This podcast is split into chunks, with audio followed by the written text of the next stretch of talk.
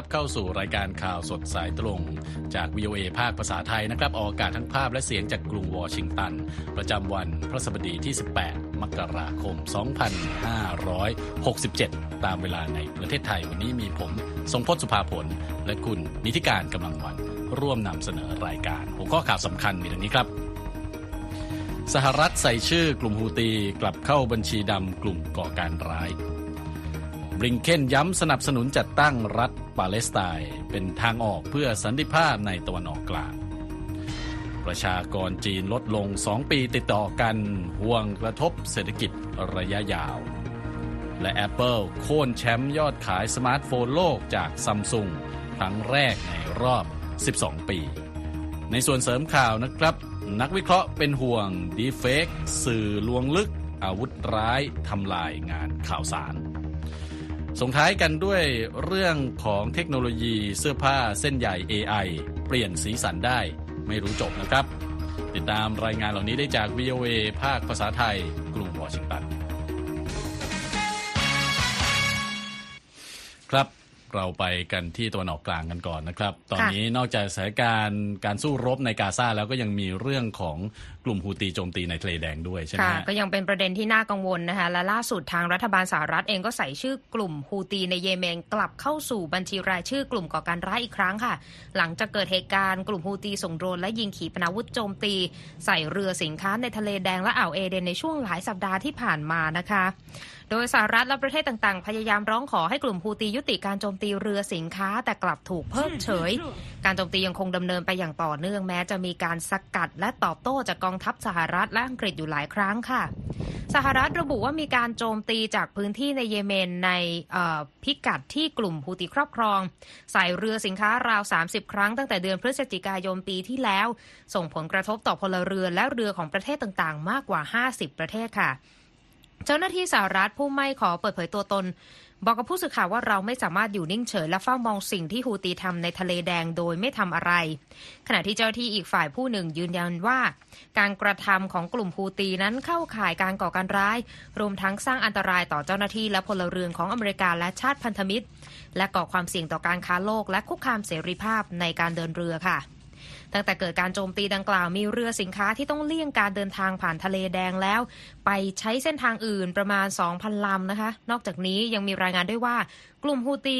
จับกลุ่มตัวประกันทางทะเลไปแล้วหลายคนจากมากกว่า 20 ประเทศด้วยกัน ในวันพุธที่ปรึกษาด้านความมั่นคงแห่งชาติสหรัฐเจคซัลลิวันบอกว่าการใส่ชื่อกลุ่มฮูตีกลับไปอยู่ในรายชื่อกลุ่มก่อการร้าย ถือเป็นเครื่องมือสำคัญในการสกัดกั้นการไหลของเงินทุนของกลุ่มฮูตี ด้วยการจำกัดการเข้าถึงตลาดการเงิน ขณะที่เจ้าหน้าที่ระดับสูงของสหรัฐอีกรายหนึ่งบอกว่าเป้าหมายของการใช้มาตรการลงโทษครั้งนี้ คือการโน้มน้าวให้กลุ่มฮูตี ลดการโจมตีและเปลี่ยนแปลงพฤติกรรมไปในทางที่ดีขึ้น และหากกลุ่มฮูตียุติการโจมตี เราอาจถอดชื่อพวกเขาออกไปอีกครั้งก็เป็นได้ อย่างไรก็ตามการใส่ชื่อกลุ่มฮูตีกลับเข้าไปในรายชื่อกลุ่มก่อการร้ายข้ามชาตินั้น จะยังไม่มีผลบังคับใช้เป็นเวลา 30 วัน เพื่อให้มีเวลาเพียงพอต่อการส่งความช่วยเหลือด้านมนุษยธรรมเข้าไปในเยเมนค่ะ ฝั่งเจ้าที่สหรัฐเพิ่มเติมว่ารัฐบาลอเมริกันจะใช้มาตรการเพื่อรับรองว่าการลงโทษกลุ่มฮูตีในครั้งนี้ จะไม่ส่งผลกระทบด้านมนุษยธรรมต่อประชาชนในเยเมน ซึ่งทางสหประชาชาติได้ประเมินว่า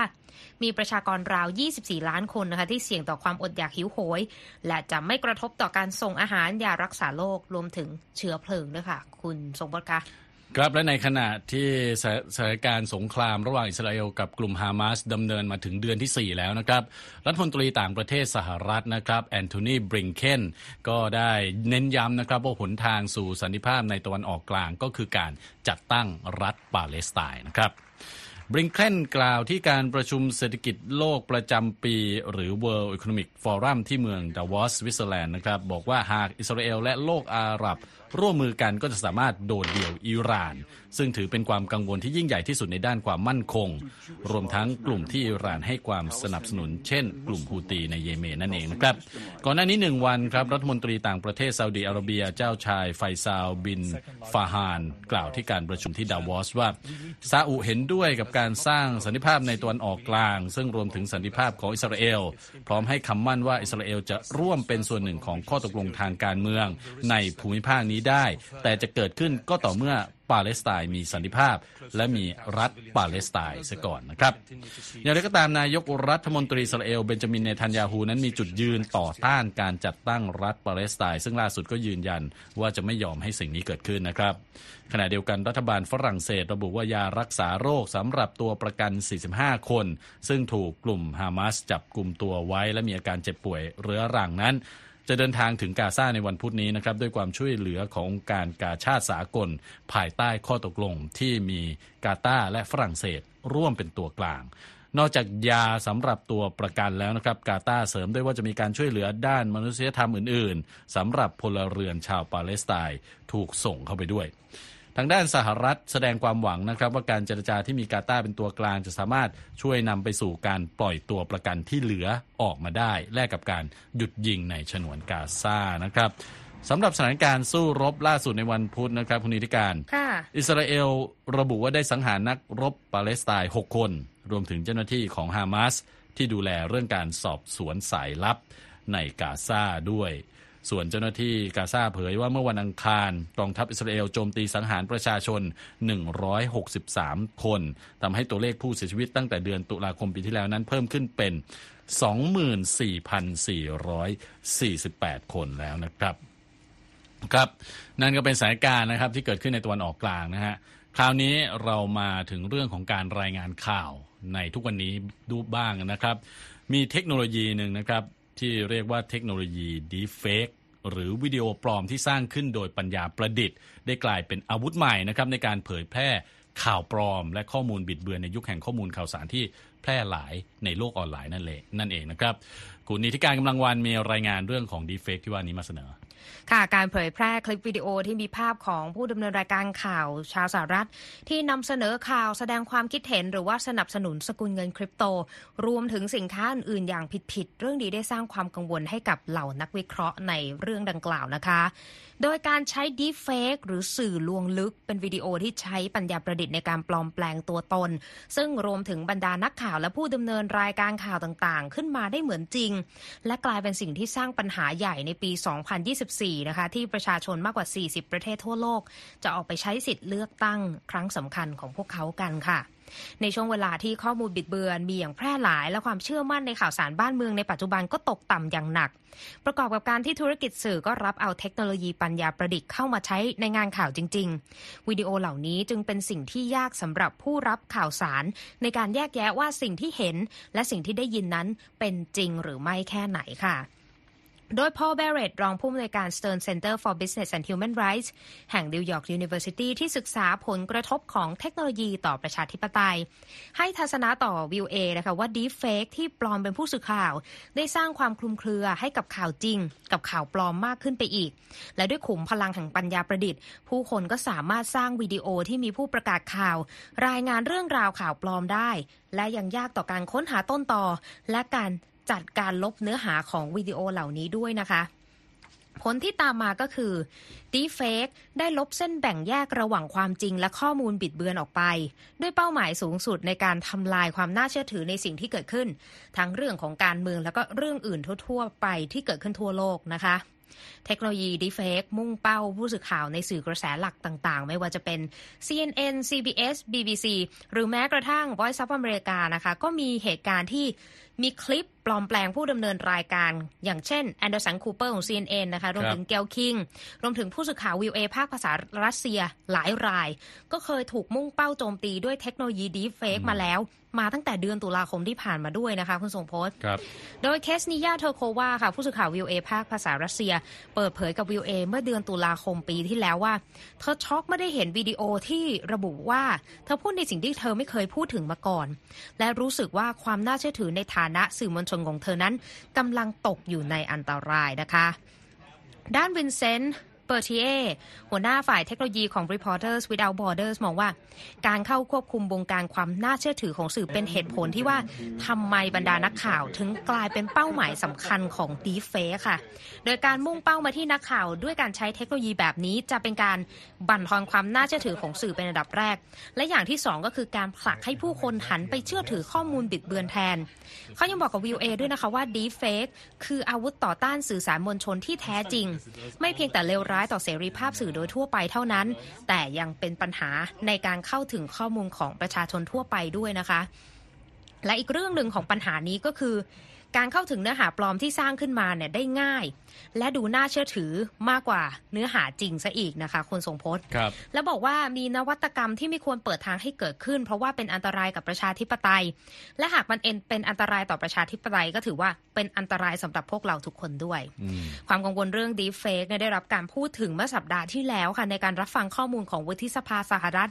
ว่าด้วยผลกระทบของปัญญาประดิษฐ์ ต่อสื่อมวลชนนะคะ โดย Curtis Leggett จาก National Association of Broadcasters ได้แจ้งต่อคณะอนุกรรมธิการแห่งวุฒิสภาสหรัฐว่า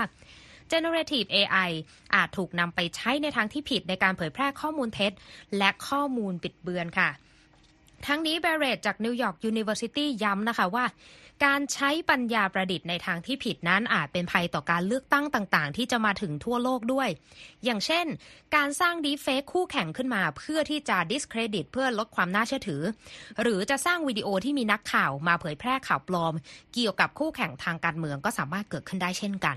เบเรตมองค่ะว่าการพิจารณาภัยคุกคามจาก Deepfake จริง ๆ แล้วควรจะลงลึกไปถึงแพลตฟอร์มสื่อสังคมออนไลน์ ที่เผยแพร่เนื้อหาเหล่านี้ มากกว่าที่จะมุ่งเป้าไปที่บริษัท ปัญญาประดิษฐ์แต่เพียงอย่างเดียวนะคะ อย่างไรก็ตามทางวิวเอก็ติดต่อสอบถามเพื่อขอความเห็นบรรดาสื่อสังคมออนไลน์รายใหญ่ทั้ง Meta TikTok แล้วก็ X นะคะ แต่ว่าไม่ได้รับความเห็นในบทความดังกล่าวเมื่อติดต่อเข้าไปในช่วงเวลาที่รายงานข่าวค่ะ ขณะที่โฆษกของ Google นะคะ ก็ให้ข้อมูลกับ VOA เมื่อเดือนพฤศจิกายนปีที่แล้วนะคะว่าทาง YouTube จะสร้างเนื้อหาจะบอกให้ผู้สร้างเนื้อหาเปิดเผยข้อมูลครับว่าได้ นำเนื้อหาจริง หรือว่าเนื้อหาปลอมที่ดูเหมือนจริง มาใช้ผลิตคอนเทนต์หรือเปล่า รวมถึงถามต่อไปด้วยว่า มีการใช้ปัญญาประดิษฐ์ในการทำเนื้อหาบน YouTube หรือไม่ แต่ว่ามีนโยบายที่ชัดเจนก็คือจะสั่งห้ามหรือว่าแบนเนื้อหาที่มุ่งเป้าการปลอมแปลงตัวตนเป็นบุคคลอื่น ๆ ค่ะ ระหว่างที่นักวิเคราะห์ด้านสื่อชี้เห็นถึงวิธีที่ปัญญาประดิษฐ์นั้น ให้ประโยชน์ในแง่ต้นทุนกับการรายงานข่าวเชิงสืบสวนสอบสวน แต่ว่ามุมมองเกี่ยวกับเทคโนโลยีกับสื่อนั้นก็ยังคงแตกต่างกันไปนะคะยิ่งไปกว่านั้นความน่าสนใจก็คือตอนนี้ ความเชื่อมั่นในสื่อเนี่ยอยู่ในระดับที่ต่ำสุด เป็นเอ่อประวัติการณ์ในสหรัฐ โดยการสำรวจของ Reuters Institute for the Study of Journalism นะคะบอกว่าคนที่อยู่ในการสำรวจ 70%นะคะคิดว่าการคืบคลานเข้ามาของ generative AI นี้กำลังจะส่งผลเชิงลบต่อความน่าเชื่อถือของสื่อมวลชนค่ะ แน่นอนนะฮะ เมื่อกี้เรานั่งดูวิดีโอเนี่ยก็ค่ะภาพต่างๆที่ออกมาเนี่ยเหมือนคนจริงเลยใช่นะครับแต่ว่าเจ้าตัว บอกว่าไม่รู้ตัวมาก่อนไม่รู้ตัวมาก่อน น่ากลัวมากนะฮะสำหรับเทคโนโลยีนี้ถ้าถูกนำไปใช้ในทางที่เกิดโทษนะค่ะฮะก็ก็เป็นส่วนหนึ่งนะครับของรายงานตรวจสอบข่าว ตรวจสอบข้อเท็จจริง เรื่องของข่าวปลอม ซึ่งเรานำมาเสนอกันทุกสัปดาห์นะครับ ก็เข้าไปติดตามรายงานชิ้นกันก่อนของเราได้ทางเว็บไซต์ voa thai com นะครับรวมทั้งแพลตฟอร์มต่างๆ ของเราก็อัปเดตข้อมูลข่าวสารกันได้นะครับ ทั้งทาง YouTube Instagram Facebook แล้วก็ X ครับ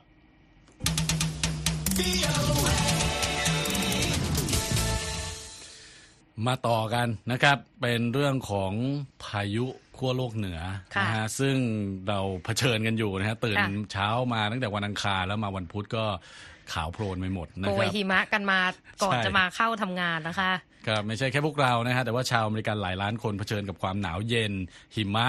ฝนน้ำแข็งนะครับหลังจากที่พายุขั้วโลกเหนือเนี่ยปกคลุมหลายรัฐในอเมริกาทำให้เมืองใหญ่ทั้งนครนิวยอร์กต้องเจอกับหิมะครั้งแรกในรอบ 2 ปี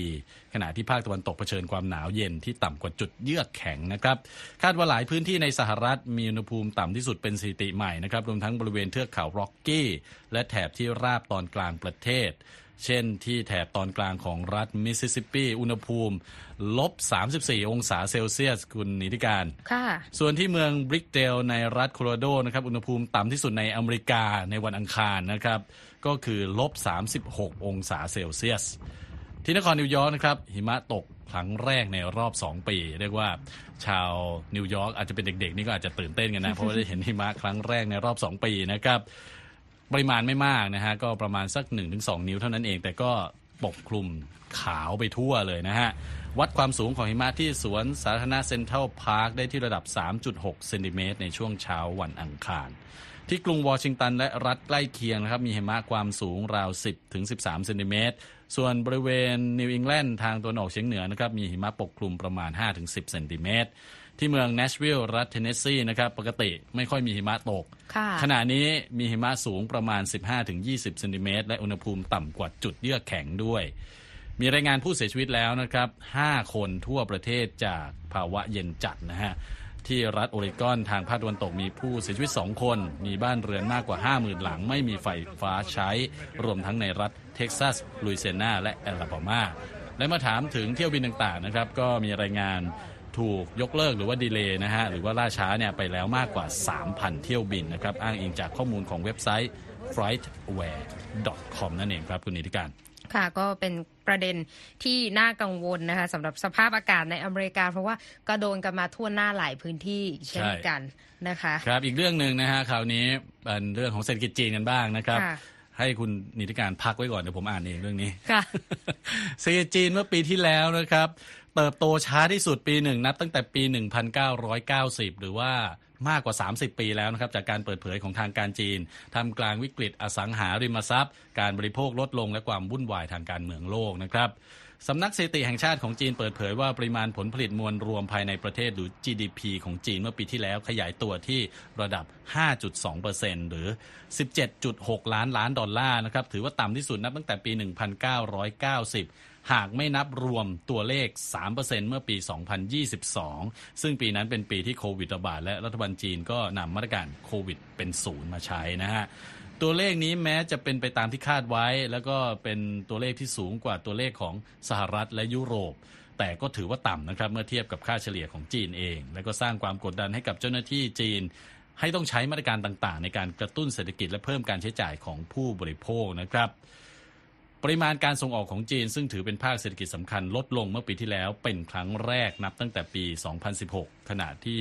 ดัชนีความมั่นใจของผู้บริโภคและภาคธุรกิจก็ลดลงต่อเนื่องนะครับ นอกจากนี้ความตึงเครียดทางภูมิรัฐศาสตร์ระหว่างจีนกับสหรัฐ รวมทั้งการที่ประเทศตะวันตกต่างๆ ลดการพึ่งพาสินค้าจากจีนด้วยการกระจายห่วงโซ่อุปทานไปยังแหล่งอื่นๆ ก็ล้วนมีผลต่อการเติบโตทางเศรษฐกิจของจีน เมื่อปีที่ผ่านมาเช่นกันนะครับ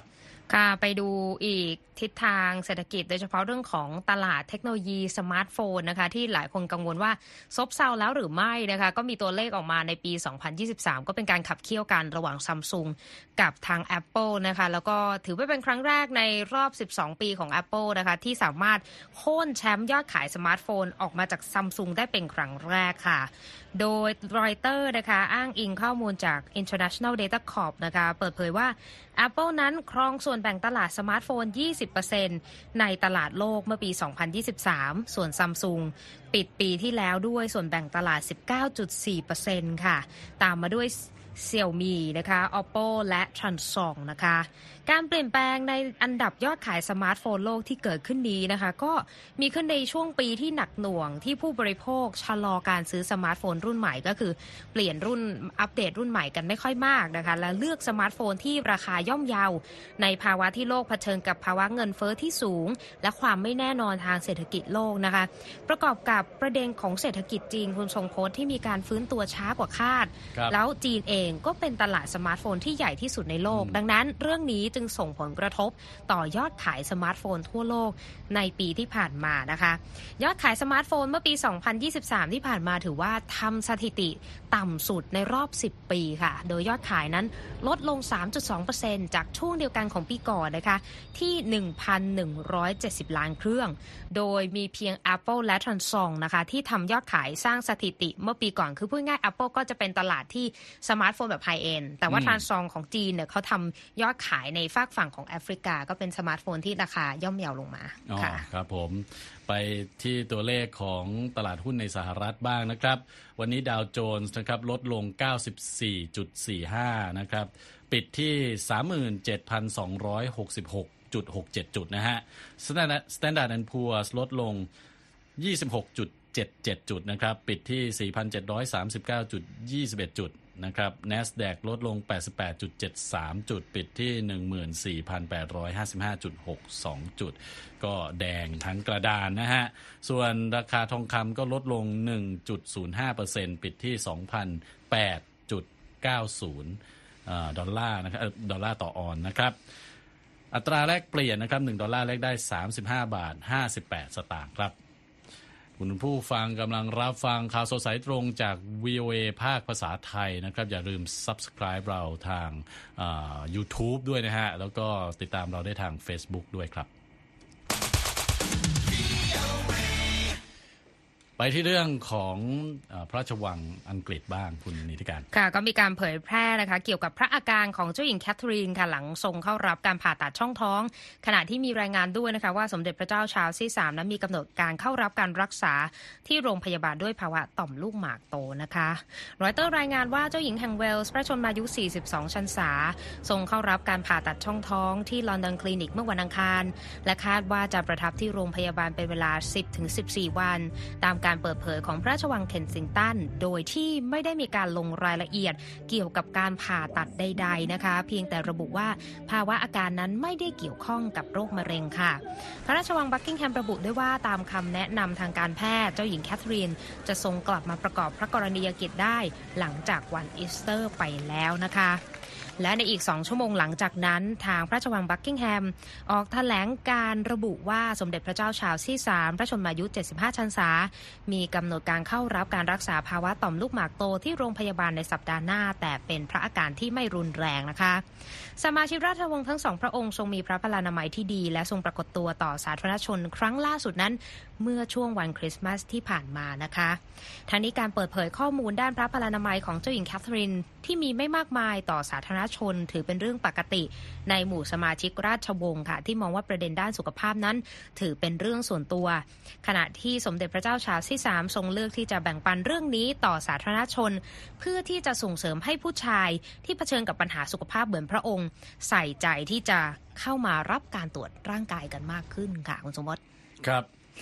ไปกันที่อีกหนึ่งข่าวนะครับเรื่องของจีนนะฮะประชากรจีนมีจำนวนลดลง 2 ปีติดต่อกันแล้วนะครับจากข้อมูลของสำนักงงานสถิติแห่งชาติจีน สร้างความกังวลว่าจะมีผลกระทบระยะยาวต่อการฟื้นตัวของเศรษฐกิจนะครับสำนักงงานสถิติแห่งชาติจีนรายงานว่าจำนวนประชากรในจีนลดลงไป2ล้าน8หมื่นคนนะครับหรือคิดเป็น 0.15%ของประชากรทั้งหมดที่มีจำนวน 1,409 ล้านคนในปี 2023 นะครับ ตัวเลขที่ว่านี้นะครับลดลงจากยอดในปี 2022 ที่มีจำนวน 850,000 คนนะฮะ ซึ่งนับเป็นปีแรกที่จำนวนประชากรหดตัวลง นับตั้งแต่เหตุการณ์หายนะความอดอยากในปี 1961 ในสมัยผู้นำสูงสุดเหมาเจ๋อตุงนะครับ อัตราการเกิดในจีนหดตัวลงมาหลายศตวรรษนะครับ โดยมีผลพวงจากนโยบายให้ประชาชนมีลูกคนเดียว และการขยายตัวอย่างอย่างรวดเร็วของเมืองนะฮะตามมาด้วยการย้ายถิ่นจากชนบทสู่เมือง ซึ่งมีต้นทุนการเลี้ยงลูกที่สูงกว่า นอกจากนี้ปัญหาการว่างงานของคนหนุ่มสาว รายได้พนักงานออฟฟิศที่ลดลงและวิกฤตการเงินในภาคส่วนอสังหาริมทรัพย์ ก็ล้วนเป็นปัจจัยที่เกื้อหนุนให้คนส่วนใหญ่นะฮะโดยเฉพาะหนุ่มสาวเนี่ยตัดสินใจไม่มีลูกนั่นก็เลยทำให้อัตราการเกิดของจีนลดลงเป็นปีที่ 2 ติดต่อกันนั่นเองนะครับ ส่งท้ายกันวันนี้นะครับนักวิจัยฮ่องกงพัฒนาสิ่งทออัจฉริยะนะครับพ่วงด้วยระบบปัญญาประดิษฐ์ สามารถเปลี่ยนเสื้อผ้าให้เป็นสีสันต่างๆ ได้ตามใจเลยนะฮะวันนี้คุณธัญพรสุนทรวงมีเรื่องนี้มาเสนอส่งท้ายครับ ทีมวิจัยของฮ่องกงได้พัฒนานวัตกรรมสิ่งทอเปลี่ยนสี โดยการฝังกล้องขนาดเล็กไว้ในเนื้อผ้า และควบคุมการทำงานด้วยเทคโนโลยีปัญญาประดิษฐ์ค่ะ นวัตกรรมดังกล่าวได้รับการจัดแสดงที่งานมิลานแฟชั่นวีค โดยนางแบบได้เดินไปตามรันเวย์ในความมืด ใส่เสื้อผ้าและถือกระเป๋าที่ทำจากผ้าเรืองแสง ที่ผสมผสานเส้นใยแก้วโพลิเมอร์ ซึ่งเป็นวัสดุที่มักใช้ในอุตสาหกรรมการแพทย์และยานยนต์เข้ากับเส้นด้ายทำให้เสื้อผ้าที่เหล่านางแบบสวมใส่เปล่งประกายจากสีฟ้าสดใส กลายเป็นสีส้ม สีเขียวและสีม่วงเข้มค่ะ ทั้งนี้วัสดุที่ใช้ได้รับการพัฒนาโดยห้องทดลองสำหรับการออกแบบด้วยระบบปัญญาประดิษฐ์ AID Lab ในฮ่องกง และใช้การเรียนรู้เชิงลึก และใช้ระบบ computer vision ซึ่งเป็นแขนงหนึ่งของปัญญาประดิษฐ์ที่ฝึกคอมพิวเตอร์ให้ตีความข้อมูลจากภาพที่เห็นค่ะ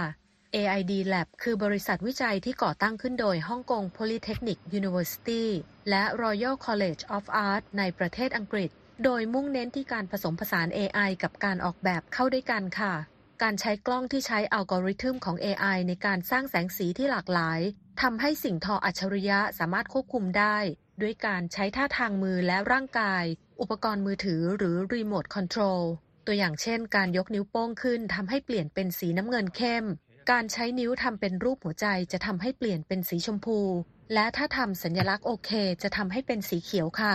นอกจากนี้แล้วผู้สวมใส่ยังสามารถดึงสีจากภาพถ่ายในโทรศัพท์ ให้ฉายลงบนผ้าได้อีกด้วยค่ะ Multisensory stimulation is something that is very common. ศาสตราจารย์ จีแอน แทน สมาชิกในทีมพัฒนาผลิตภัณฑ์นี้กล่าวว่า นอกเหนือจากการใช้งานที่ชัดเจนในอุตสาหกรรมแฟชั่นแล้ว เทคโนโลยีนี้ยังสามารถนำมาใช้เพื่อวัตถุประสงค์ในการฟื้นฟูร่างกาย โดยการกระตุ้นประสาทสัมผัสหลาย ๆ จุด ซึ่งจะมีประโยชน์ต่อผู้ที่เป็นโรคสมองเสื่อม และผู้ที่มีปัญหาในเรื่องการเรียนรู้เป็นต้น อย่างเช่นที่ศูนย์สุขภาพ Wong Tai Sin District Health Centre ในฮ่องกง อุปกรณ์ออกกำลังกาย 3 ชนิดที่ทำจากสิ่งทออัจฉริยะ สามารถตอบสนองต่อการออกกำลังกายเฉพาะอย่างด้วยการเปลี่ยนสีค่ะ นอกจากนี้แล้วนักวิจัยมิฟฟี่ยูยังเน้นย้ำถึงคุณประโยชน์ด้านความยั่งยืนของเทคโนโลยีนี้ โดยความสามารถในการปรับเปลี่ยนสีเสื้อผ้าโดยใช้นวัตกรรมนี้ จะช่วยลดขยะที่เกิดจากการทิ้งเสื้อผ้าได้เมื่อความต้องการเปลี่ยนไป และยังเป็นการส่งเสริมแนวทางการตามแฟชั่นแบบยั่งยืนมากขึ้นอีกด้วยค่ะ อย่างไรก็ดี AID Lab หวังว่า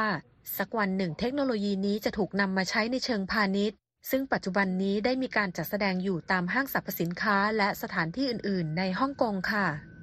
ธัญพรสุนทรวงศ์ VOA ภาคภาษาไทย รุงวอชิงตันค่ะครับเสื้อผ้าเปลี่ยนสีได้นะครับ ส่งท้ายข่าวสดสายตรงจาก VOA ภาคภาษาไทยกรุงวอชิงตันวันนี้ ผมทรงพศสุภาผลและคุณนิติการกำลังวันต้องลาไปก่อน สวัสดีครับ สวัสดีค่ะ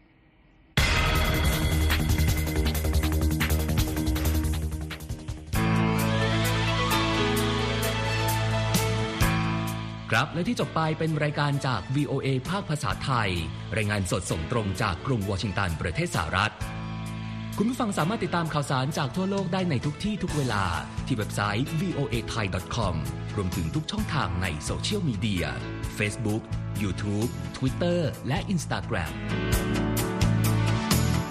เริ่มต้นวันด้วยการอัปเดตข่าวสารจากทั่วโลก ผ่านรายการข่าวสดสายตรงจาก VOA ภาคภาษาไทย และสุดสัปดาห์กับ VOA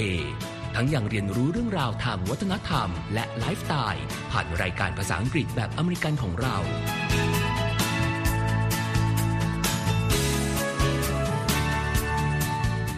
ติดตามความเคลื่อนไหวในประเทศสหรัฐ การเมืองอเมริกัน พร้อมเข้าใจที่มาที่ไปของเหตุการณ์สำคัญ รวมถึงข่าวต่างประเทศ จากแหล่งข่าวที่เชื่อถือได้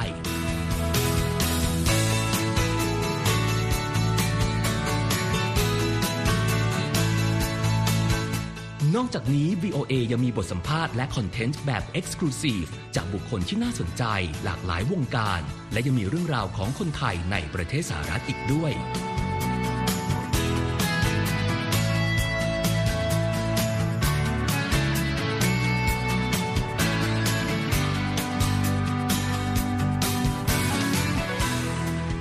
คุณนะครับที่ให้ VOA ไทยเป็นส่วนหนึ่งในการติดตามข่าวสารสาระและเกร็ดความรู้ของคุณ จากรายการต่างๆ ที่เรามุ่งมั่นนำเสนอ เพื่อความเที่ยงตรง ทันเหตุการณ์ และมีประโยชน์ในทุกๆวัน